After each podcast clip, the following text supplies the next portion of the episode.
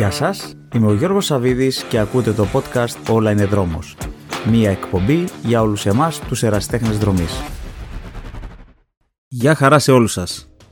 Να είμαστε λοιπόν εδώ συντροφιά μέσα από ένα podcast, το πρώτο μου σε αυτό το νέο μου ξεκίνημα και τελικά όπως μου φαίνεται δείχνει να είναι πολύ πιο δύσκολο από ό,τι το φανταζόμουν. Εξ αρχής είχα κάποια πράγματα στο μυαλό μου για να ξεκινήσω, αλλά σιγά σιγά και όσο πλησίαζε η ώρα για να αρχίσω αυτή την πρώτη μου εγγραφή, όλο και πιο πολλά μαζεύονταν στο μυαλό μου και όλο πιο περίπλοκα μου έδειχναν. Και αυτό διότι έχω τόσο πολλά να πω που δεν ξέρω από πού να ξεκινήσω. Πιο λογικό βέβαια θα ήταν σε αυτό το πρώτο μου podcast να αναφέρω λίγα πράγματα για μένα, το λόγο για τον οποίο το κάνω αυτό και το τι να περιμένετε στο μέλλον μέσα από αυτές τις εκπομπές. Δεν ξέρω βέβαια πώς ακούγομαι σε εσάς, εννοώντα αν με νιώθετε λιγάκι σφιγμένο ή μακουμένο, αλλά πρώτο επεισόδιο είναι αυτό, θέλω την κατανόησή σας και να με δικαιολογήσετε, αλλά σας υπόσχομαι στο μέλλον που θα αποκομίσω περισσότερη εμπειρία και θα έχω καλύτερη ροή, να γίνω και εγώ ακόμα πιο άνετος και πιο αυθόρμητος. Όλα είναι δρόμος λοιπόν, αυτό είναι το όνομα του νέου podcast και εύχομαι να σας κρατάει συντροφιά από εδώ και πέρα και να μπορέσουμε να ανταλλάξουμε απόψεις, ιδέες, να αποφεληθούμε όλοι εμείς οι ερασιτέχνες δρομής που μάλιστα τον τελευταίο καιρό και πιστεύω λόγω κάποιων συγκυριών που θα αναλύσω παρακάτω γινόμαστε όλο ένα και περισσότεροι. Όλα είναι δρόμος για τον απλούστατο λόγο πως όλοι εμείς οι εραστέχνες δρομής γράφουμε αμέτρητα χιλιόμετρα στους δρόμους αφού εκεί κατά βάση γίνονται σχεδόν όλοι οι αγώνες και σχεδόν όλες μας οι προπονήσεις. Εκτός βέβαια ελαχίστων εξαιρέσεων, αφού κάποιοι όπως και εγώ μερικές τις κάνω και σε στίβο ή σε διάδρομο αναλόγως του καιρού. Έτσι λοιπόν, βγήκε και το όνομα αυτού του podcast και ομοίως για τον ίδιο λόγο δημιουργήθηκε και το λόγο του podcast. Ένας δρομέας να τρέχει στο δρόμο. Τώρα για το μέλλον και τι να περιμένετε από εδώ μέσα; Θα προσπαθήσω μέσα από την εμπειρία που έχω αποκομίσει όλα αυτά τα χρόνια, τρέχοντας ως εραστέχνη δρομέας σε διάφορους αγώνες, τόσο σε Ελλάδα όσο και στο εξωτερικό, περισσότερο μεγάλων αποστάσεων, να φέρω στην επιφάνεια διάφορα θέματα που πιστεύω θα είχαν ενδιαφέρον να αναλύσω, να αναπτύξω κάποιες από τις ιδέες μου, τις γνώσεις μου και τη φιλοσοφία μου για το τρέξιμο, να περιγράψω κάποιους από τους αγώνες που έχω συμμετάσχει και μου έκαναν ιδιαίτερη εντύπωση, διάφορα πράγματα που έχω ανακαλύψει διαβάζοντας αρκετά αλλά το κυριότερο πιστεύω θα είναι να μπορέσω να φιλοξενήσω στο podcast αυτό διάφορους επαγγελματίες που ασχολούνται είτε άμεσα με το δρομικό κίνημα είτε έμεσα βρίσκονται γύρω από αυτό. Για παράδειγμα, θα προσπαθήσω να φιλοξενήσω προπονητές, ερασιτέχνες δρομής με μεγαλύτερη εμπειρία, φυσιοθεραπευτές, κάποιους γιατρούς ιδιαίτερα ορθοπαιδικούς, να μιλήσουμε για τα δικά μας θέματα που είναι και πάρα πολλά. Σα είπα πάντως στην αρχή ότι έχω τόσα πολλά να πω ε, και δεν ξέρω από πού να ξεκινήσω και είδατε πως είχα δίκιο αφού τόση ώρα μιλάω και ούτε καν σας συστήθηκα. Λέγομαι Γιώργος Σαβίδης, είμαι 49 ετών, γεννήθηκα στη Θεσσαλονίκη στις 3 Ιουνίου, ημέρα Σάββατο του 1972.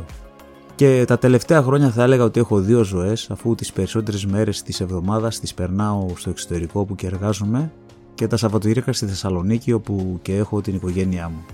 Αγαπημένο μου μέρος δεν είναι άλλο από την παραλία Θεσσαλονίκης, εκεί που κάνω κάθε Κυριακή και όλα μου τα long run. Με το δρομικό κίνημα ή αλλιώς τρέξιμο, πιο απλά, ασχολούμαι τα τελευταία 9 χρόνια, πάντα εραστεχνικά, όμως πιο επαγγελματικά θα έλεγα με μεγαλύτερη συχνότητα, με καλύτερη προσέγγιση και υπό την καθοδήγηση προπονητή τα τελευταία 4 χρόνια. Αμέτρητες προπονήσεις πλέον, πιο προσεγμένες και πιο επικεντρωμένες σε εμένα, στον τρόπο που τρέχω και στους στόχους που έχω βάλει.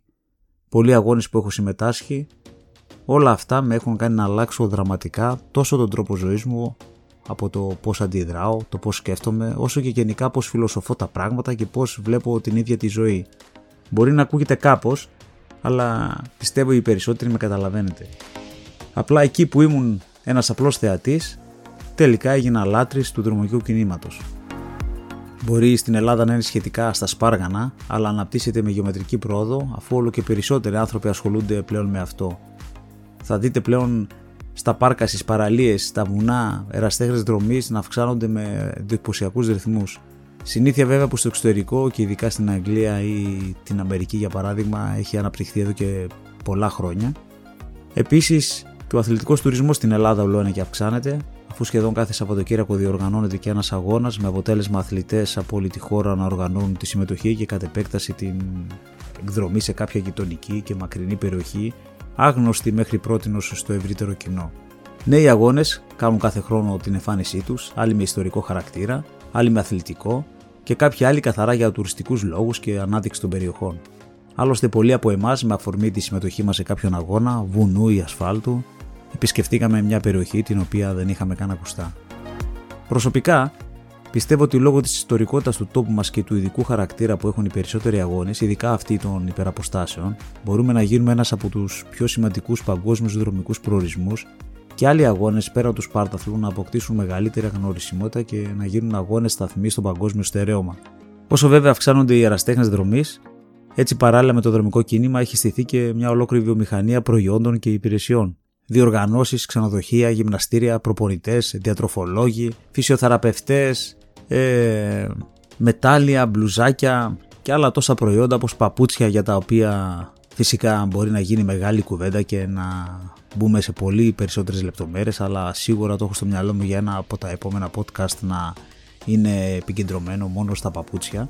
Ένδυση, ρολόγια, γυαλιά, φακούς κεφαλής, όργανα αποθεραπείας, συμπληρώματα διατροφής και αξεσουάρ. Αν δει κανείς τους αριθμούς των συμμετοχών στους διάφορους αγώνες, όλο ένα και αυξάνεται.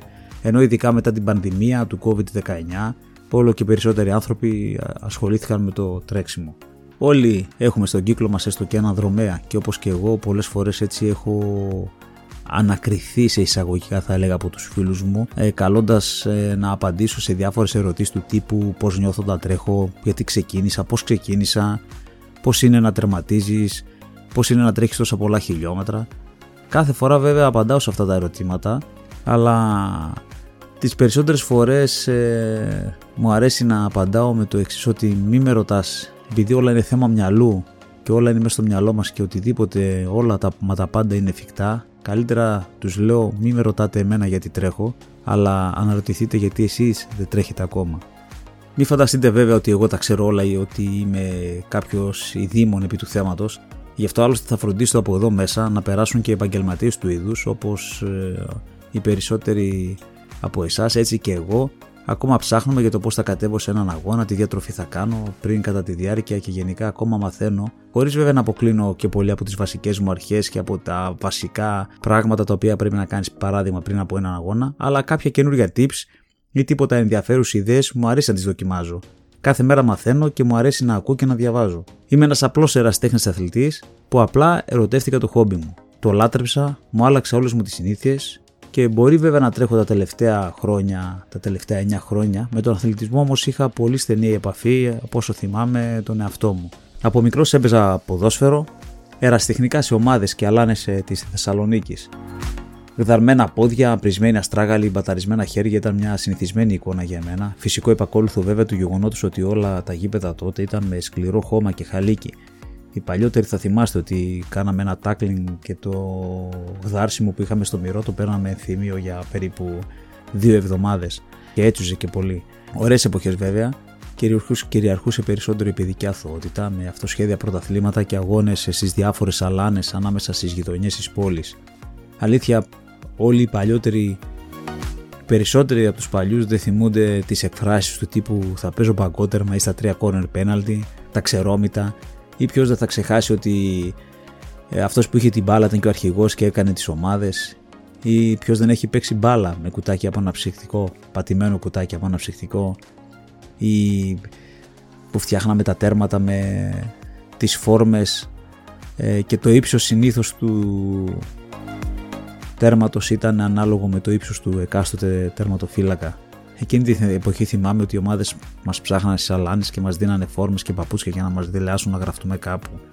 Άκρος αντίθετα με ό,τι συμβαίνει πλέον στις μέρες μας, όπου η συνδρομή είναι απαραίτητη για κάποιον να ασχοληθεί με το ποδόσφαιρο. Μπάλα έπαιζα μέχρι τα 43 μου, είτε εραστεχνικά και πάλι σε κάποιες ομάδες.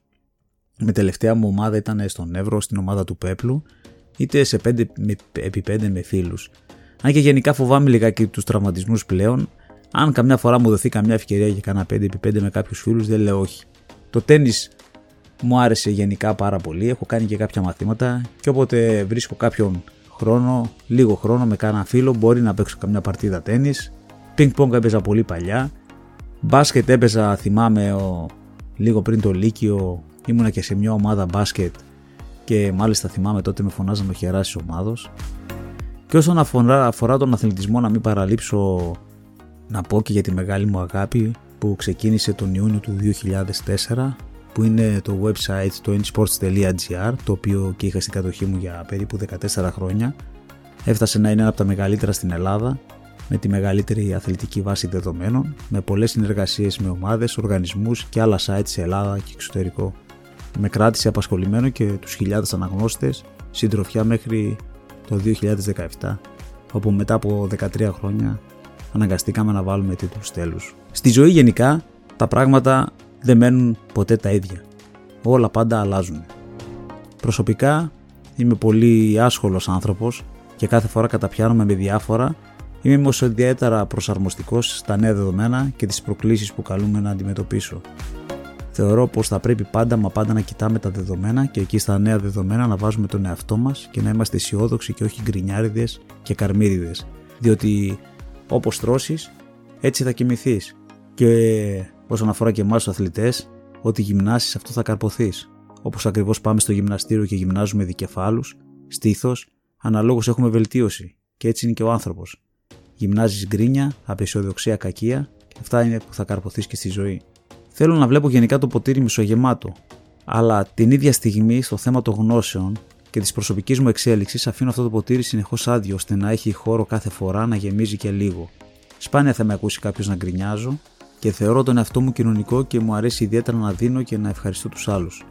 Στα γενικά θα έλεγα πως πρέπει πάντα να κοιτάμε το μέλλον με αισιοδοξία, γιατί θεωρώ πως το μέλλον είναι καλύτερο και εκεί πρέπει να εστιάζουμε. Διότι χωρίς μέλλον και χωρίς εξέλιξη ο άνθρωπος δεν μπορεί να ζήσει και εκεί του αρέσει να εστιάζει στο μέλλον. Γι' αυτό και η ανθρωπότητα μόνο βήματα μπροστά κάνει και νέες ανακαλύψεις, νέες προκλήσεις, νέα δεδομένα. Όλο κάτι νέο ανακαλύπτουμε, όλο κάτι νέο μπαίνει στη ζωή μας, όλο και κάτι νέο συναντάμε πολλές φορές και εξαρτιόμαστε από αυτό.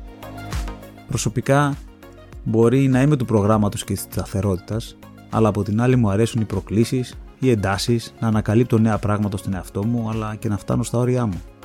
Μπορεί αυτά να είναι λιγάκι αντιφατικά. Ιδιαίτερα όμως τα τελευταία χρόνια μεγαλώνοντας, νιώθω ότι θέλω να κάνω ακόμα πιο πολλά πράγματα. Πολλές φορές μετανιώνω που δεν καταπιάστηκα με κάποια εξ αυτών πολύ νωρίτερα. Στους περισσότερους θα έλεγα δεν άρεσε να ρισκάρει, δεν άρεσε να βγαίνει από τη ζώνη άνεσής του, από τα τετριμένα και από τα αγενόμενα, από αυτά που έχει και απολαμβάνει. Πολλοί που είναι σε αυτή την κατάσταση και με την οτροπία της σταθερότητας δέχονται τα πράγματα όπως είναι και δεν βάζουν νέους στόχους στη ζωή τους. Και γιατί τα λέω όλα αυτά; Οι περισσότεροι, αντίθετα, οι περισσότεροι που ασχολούνται με το τρέξιμο, έχοντας τη δυνατότητα να ανακαλύπτουν όλο και περισσότερο τον εαυτό τους, προσπαθούν κάθε φορά να ξεπερνούν κάποια από τα όρια τους και να αντιμετωπίζουν νέες προκλήσεις. Έτσι πιστεύω πως είμαι και εγώ, και ακόμα πιο έντονο έγινε από τότε που ασχολήθηκα με το τρέξιμο, αφού μου άνοιξε νέους ορίζοντες, νέους στόχους άρχισα να βάζω και νέα πράγματα να δοκιμάζω και νέα όνειρα να κάνω. Δεν μου αρέσει να μένω με σταυρωμένα χέρια. Θέλω να ρισκάρω και αν χάνω ή δεν μου βγαίνει κάτι καλά, δεν μετανιώνω, αλλά κοιτάω μπροστά. Ένα απλό παράδειγμα είναι μια σκέψη που πιστεύω όλοι κάποτε την έχετε κάνει. Πότε και πώς θα τρέξω τον πρώτο μου μαραθώνιο; Ήταν και αυτό ένα ερώτημα που κάποτε με απασχόλησε ιδιαίτερα και φυσικά έβαλα τους στόχους μου και κάποια στιγμή προσπάθησα και τα κατάφερα. Μπορεί να ακούγεται κάπως, αλλά δεν νομίζω να υπάρχει στόχος για έναν άνθρωπο που να μην είναι εφικτός. Θέλει όμως αποφασιστικότητα, ρίσκο και μεγάλη εσωτερική δύναμη για να τα καταφέρει κάποιος. Το κυριότερο, υπομονή και επιμονή και όλα μα όλα είναι εφικτά.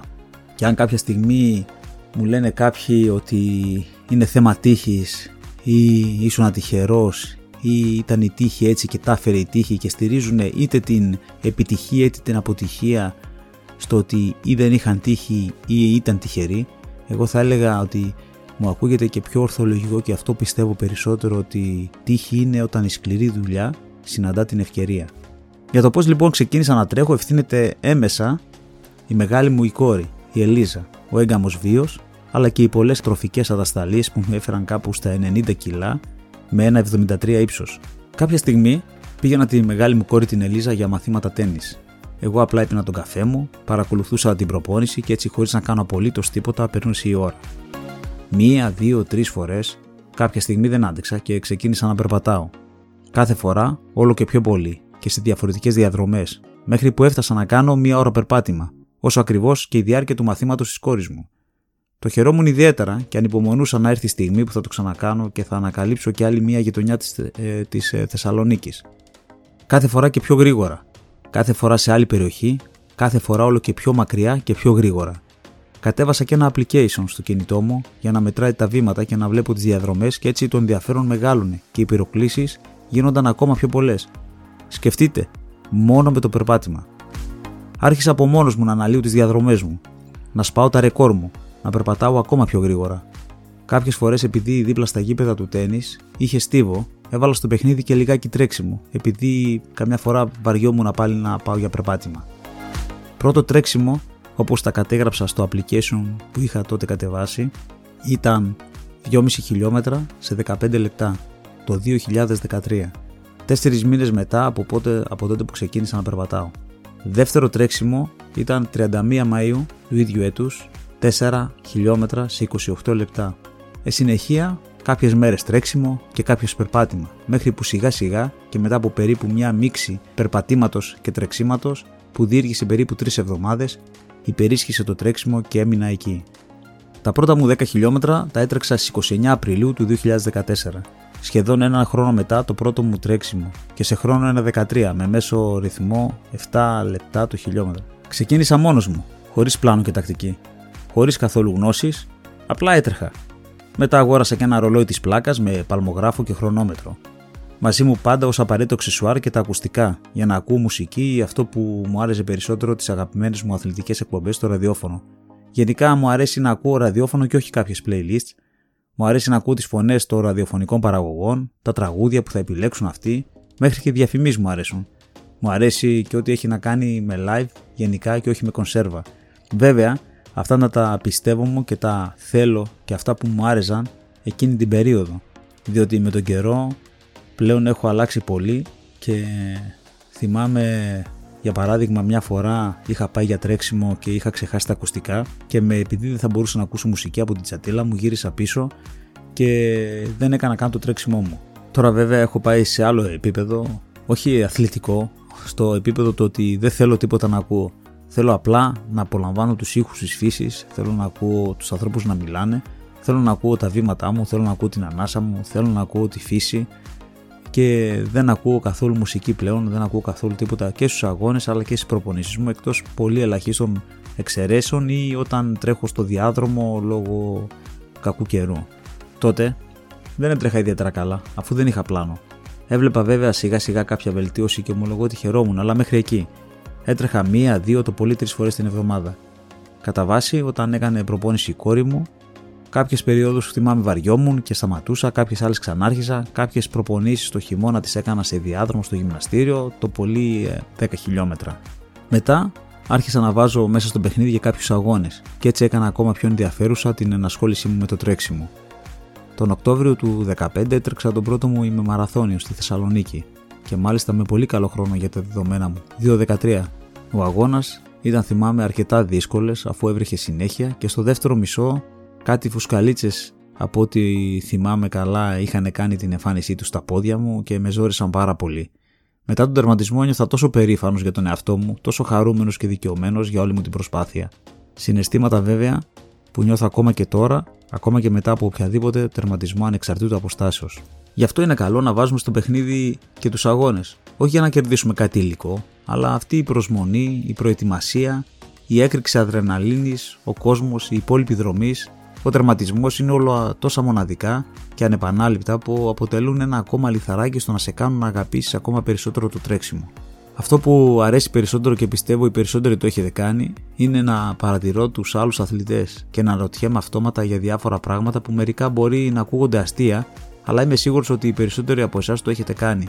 Τουλάχιστον τον πρώτο καιρό το έκανα ακόμα πιο έντονο γιατί δεν είχα τόσες πολλές γνώσεις και δεν ήξερα πάρα πολλά πράγματα πάνω στο τρέξιμο έβλεπα ή και ακόμα βλέπω πόσο αθλητικοί δείχνουν μερικοί, βλέπω τι πίνουν, τι κρατάνε στα χέρια τους, αν φοράνε ακουστικά και ακούνε μουσική, τι κουβαλάνε πάνω τους, αν φοράνε καπελάκι, αν φοράνε μπαντάνα.